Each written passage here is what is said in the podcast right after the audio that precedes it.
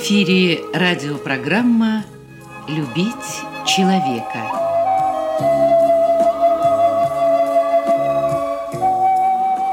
У микрофона автор и ведущий радиопрограммы писатель Константин Антишин.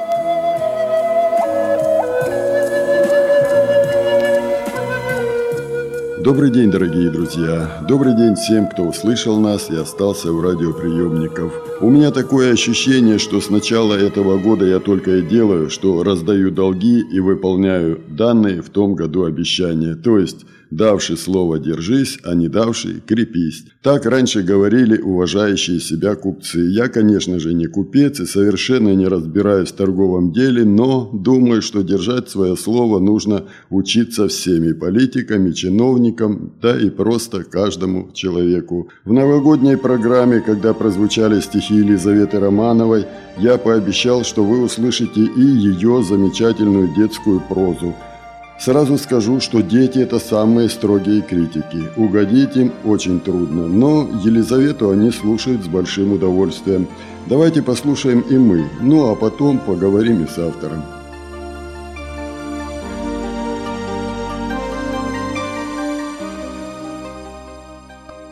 Полет чайником. В высоком безоблачном синем небе летели три утюга – их увидел старый закопченный чайник. «Ну, чудеса!» — сказал он задумчиво, выпустил струйку пара из носика и удивленно присвистнул. «Умеют же некоторые. Вроде бы все мы из металла, а одни летают, а вот другим так грустно и вечно не везет по жизни». Тут чайник глубоко вздохнул и мечтательно прикрыл глаза. Утюги, между тем, заметили грустный закопченный чайник, который стоял на такой же закопченной старой электрической плите в летней кухне частного дома в маленьком городке. «Смотрите, смотрите!» – закричал один утюг. «Да, видим!» – отозвался другой. «Друзья, а давайте передохнем на этой уютной кухне – и заодно и грустному чайнику настроение поднимем», — предложил третий утюг. Все трое развернулись и изящно спланировали на стол, покрытый клеенкой в яблочко. «Привет!» — сказали они чайнику. «Привет!» — отозвался чайник и даже просиял от удовольствия. «А куда вы летите?» «В Африку». «В Африку?» – удивился чайник. «Но ведь это очень далеко!» «Нет!» – отозвался один утюг. «Я туда уже в прошлом году летал. Там хорошо. Вот за друзьями вернулся. Теперь вместе летим». «И не страшно вам?» «Нет!» – отозвался другой утюг. «Страшно было от гладильной доски оторваться. А теперь привыкли. Даже браконьеры не пугают. Они нас часто с дикими гусями путают. Вот как хорошо, мечтательно протянул чайник. А ты почему такой грустный? Мне всю жизнь не везет, вздохнул он. Сначала я был очень красивым, блестящим металлическим чайничком, на котором любили играть солнечные зайчики. На меня купила нерадивая хозяйка – она ни разу не помыла меня. Я стал темнеть от досады, а внутри накопилось столько накипи от тоски. Вскоре на меня совсем перестали обращать внимание. Даже мои верные друзья, солнечные зайчики, больше не приходили играть на моих боках. А год назад меня унесли на эту старую кухню. Потом дом купили новые хозяева. Они молодая семейная пара. У них двое замечательных детишек. Но вчера я слышал, как муж говорил с жене, что пора покупать новый электрический чайник. А меня вообще выкинут. По щекам чайника скатились две крупные слезы. «Летим с нами!» – предложили утюги. «В Африку?» – недоверчиво спросил чайник. «Конечно, в Африку! Там тепло и весело! Но я ведь такой закопченный и так отяжелел от накипи!» «Ничего!» – сказали утюги. все мы боялись. Сейчас разомнешься, крылья расправишь, накипь и отвалится. Дождик тебя умоет, на солнышке загоришь, такой мачо будешь. Главное, очень сильно захотеть. Чайник улыбнулся. А может, правда, попробовать? Все равно терять нечего.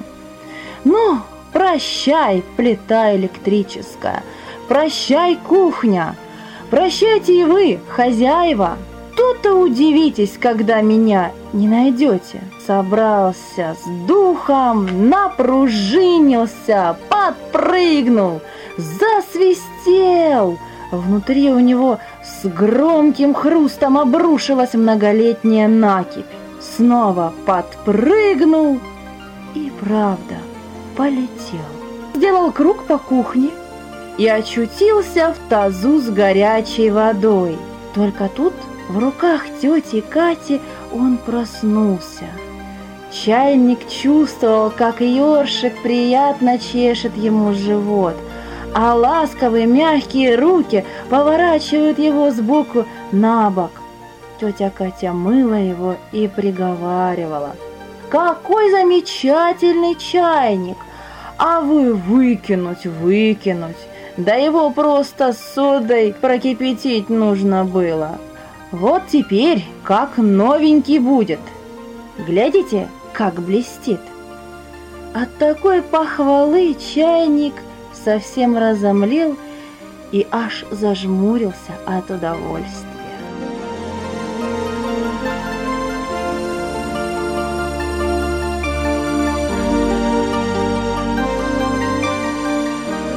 Лиза, 10 лет назад вы приехали в Краснодар приехали из Кисловодска, незнакомый город, то есть жить негде, обратиться к кому-то тоже вроде бы как, к кому обратиться. Ну, то есть вот как, незнакомый город и человек, у которого практически зрения уже не было. Ну, во-первых, э, вела жажда знаний и жажда приключений, которая свойственна любой девушке, любому юноше и когда я приехала в этот город, я была им очарована. У меня мои прадед с прабабушкой познакомились здесь. Впоследствии жизнь их э, унесла отсюда, из этого замечательного края. И когда я оказалась здесь, я буквально сразу влюбилась в эти места и осталась здесь. То есть будь что будет. У меня не было с собой практически ничего. У меня было с собой два пакетика. В одном были книжки Э, по которым я готовилась, чтобы поступать. А в другом э, лежало сменное платье, в котором я ходила поступать. А так я в джинсах, в майке э, приехала в этот город. Больше у меня ничего с собой не было. Когда я узнала, что я поступила, сразу же задала вопрос, а можно ли обратиться в общежитие. Там оказался ряд вопросов, которые нужно было решить, ряд препятствий, и нужно было некоторое время. То есть я поняла, что в первый же месяц меня могут и не заселить. Огромное спасибо Золиной Вере Захаровне, у которой я тогда остановилась, буквально у нее на пару ночей, а в результате я пришла и сказала, что я поступила, но мне негде жить, я не знаю, что сейчас буду делать. А, и огромное спасибо ей за то, что она сказала, поживешь пока у меня. Раз поступила, значит, дождешься общежития у меня. На самом деле это большой риск, вот так вот взять кого год, ну, считай, с улицы приехала девушка, и вот так вот взять человека, за что огромное Но может, у нее, может, потому, Лиза, потому что у нее тоже проблемы со зрением, и она входит, вошла в положение, да? Да, да. Я понимаю, что это очень трудный период был, и мы не сможем в эфире все это рассказать, как вы нашли университет, как вы пришли туда, как обращались, как, конечно, возникли сразу проблемы, что у вас же со зрением, как вы будете учиться. Вот, кстати, возникали такие проблемы? Возникали вопросы, а как вы будете учиться, а как вы будете жить в общежитии, вам отдельную комнату никто не предоставит. Ну, что я говорила, что, разумеется, я не прошу себе отдельную комнату, я хочу жить со всеми, я все умею. Готовить я умела на неплохом уровне. Для того, чтобы приехать, построить свою жизнь, очень сложно, конечно же, в маленьком городе часто нет работы, нет место для того, чтобы устроить, пристроить себя куда-то. Если у нас в Кисловодске все учатся на массажистов, это известно на всю Россию колледж медицинский. Но душа у меня к медицине не лежит вообще. Что я могла сделать? У меня душа лежала к литературе. Э, русский язык и литература моя, моя любовь на всю жизнь.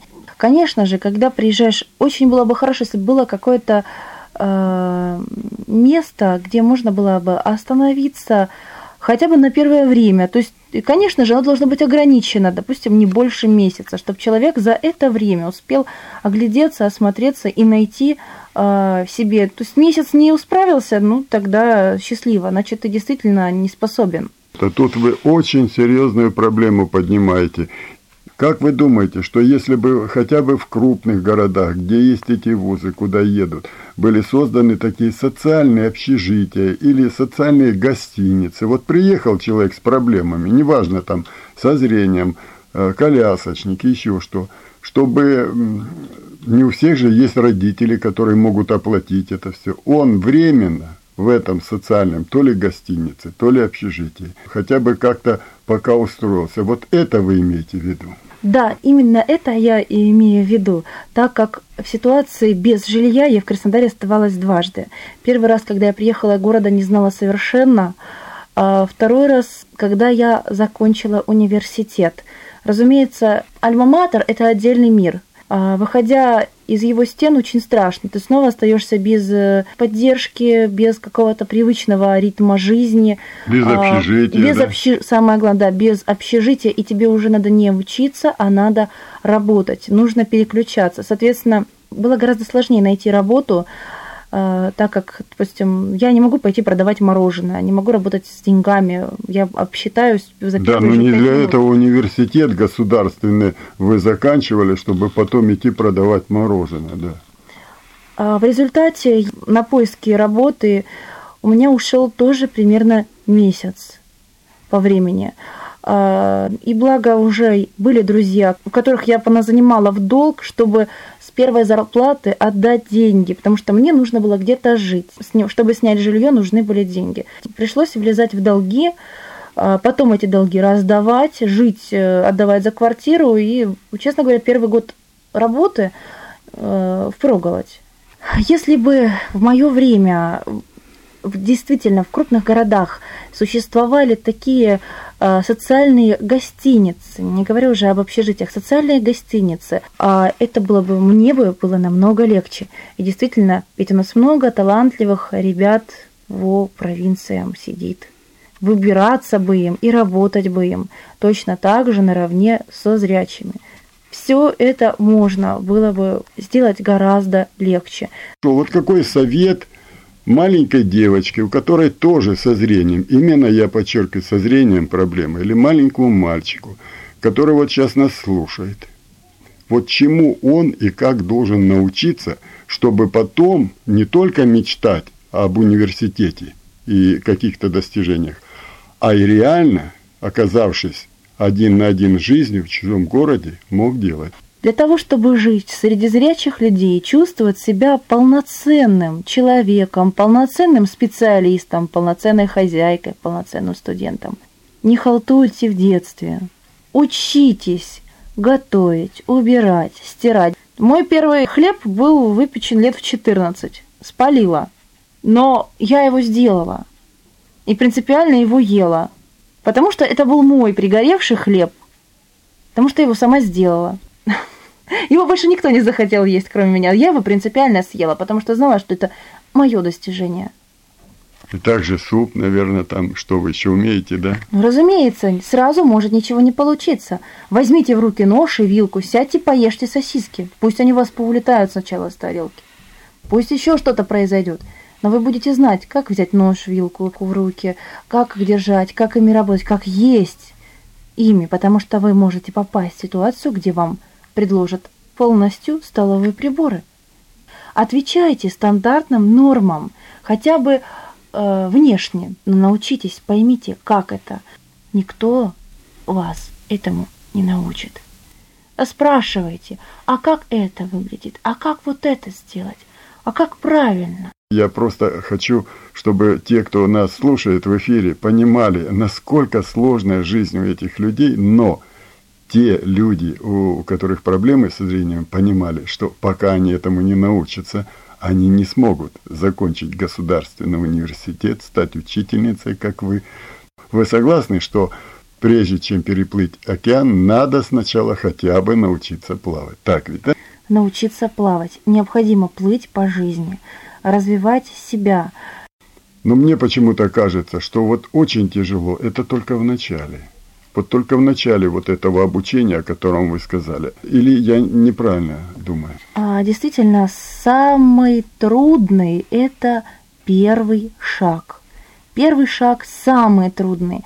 А дальше это примерно как если э, у вас стоит тяжелая тачка на вершине горы. Вам трудно ее столкнуть с места.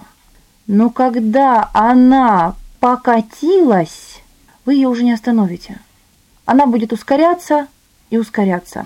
Для того, чтобы мир отозвался и протянул тебе руку, нужно самому выйти навстречу миру и протянуть руку ему.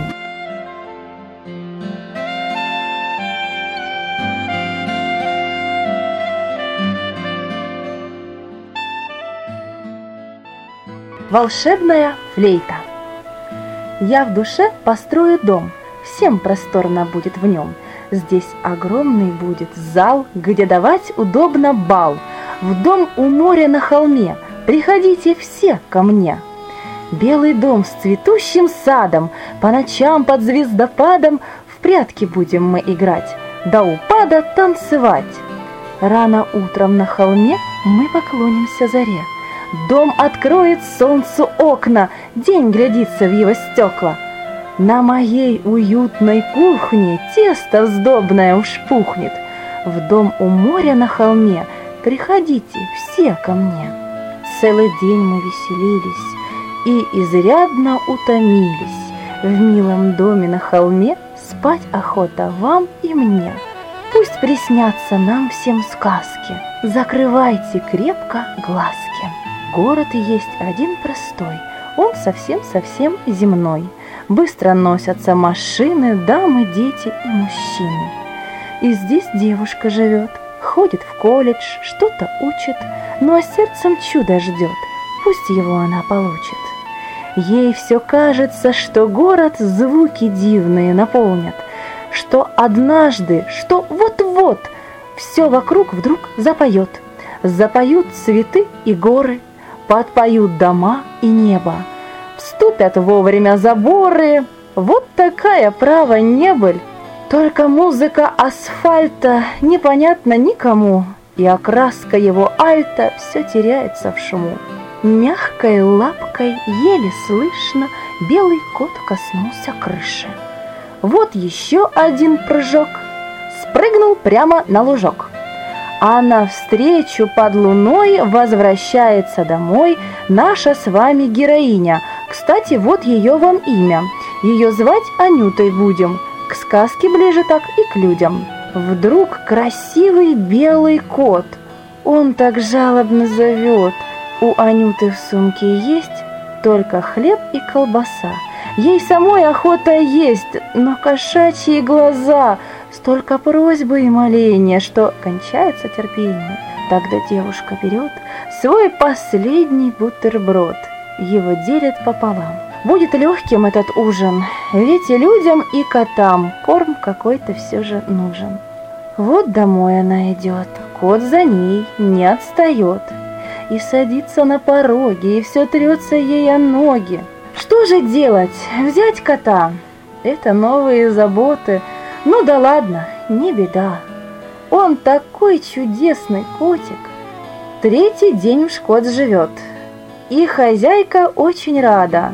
Но сегодня он идет, выбегает за ограду. Вслед за ним бежит Анюта. «Ты куда бежишь отсюда?» А хитрюга белый кот словно бы ее ведет. Побежит и обернется, мяу-мяу и вперед и Анюте остается лезть за ним в какой-то грот.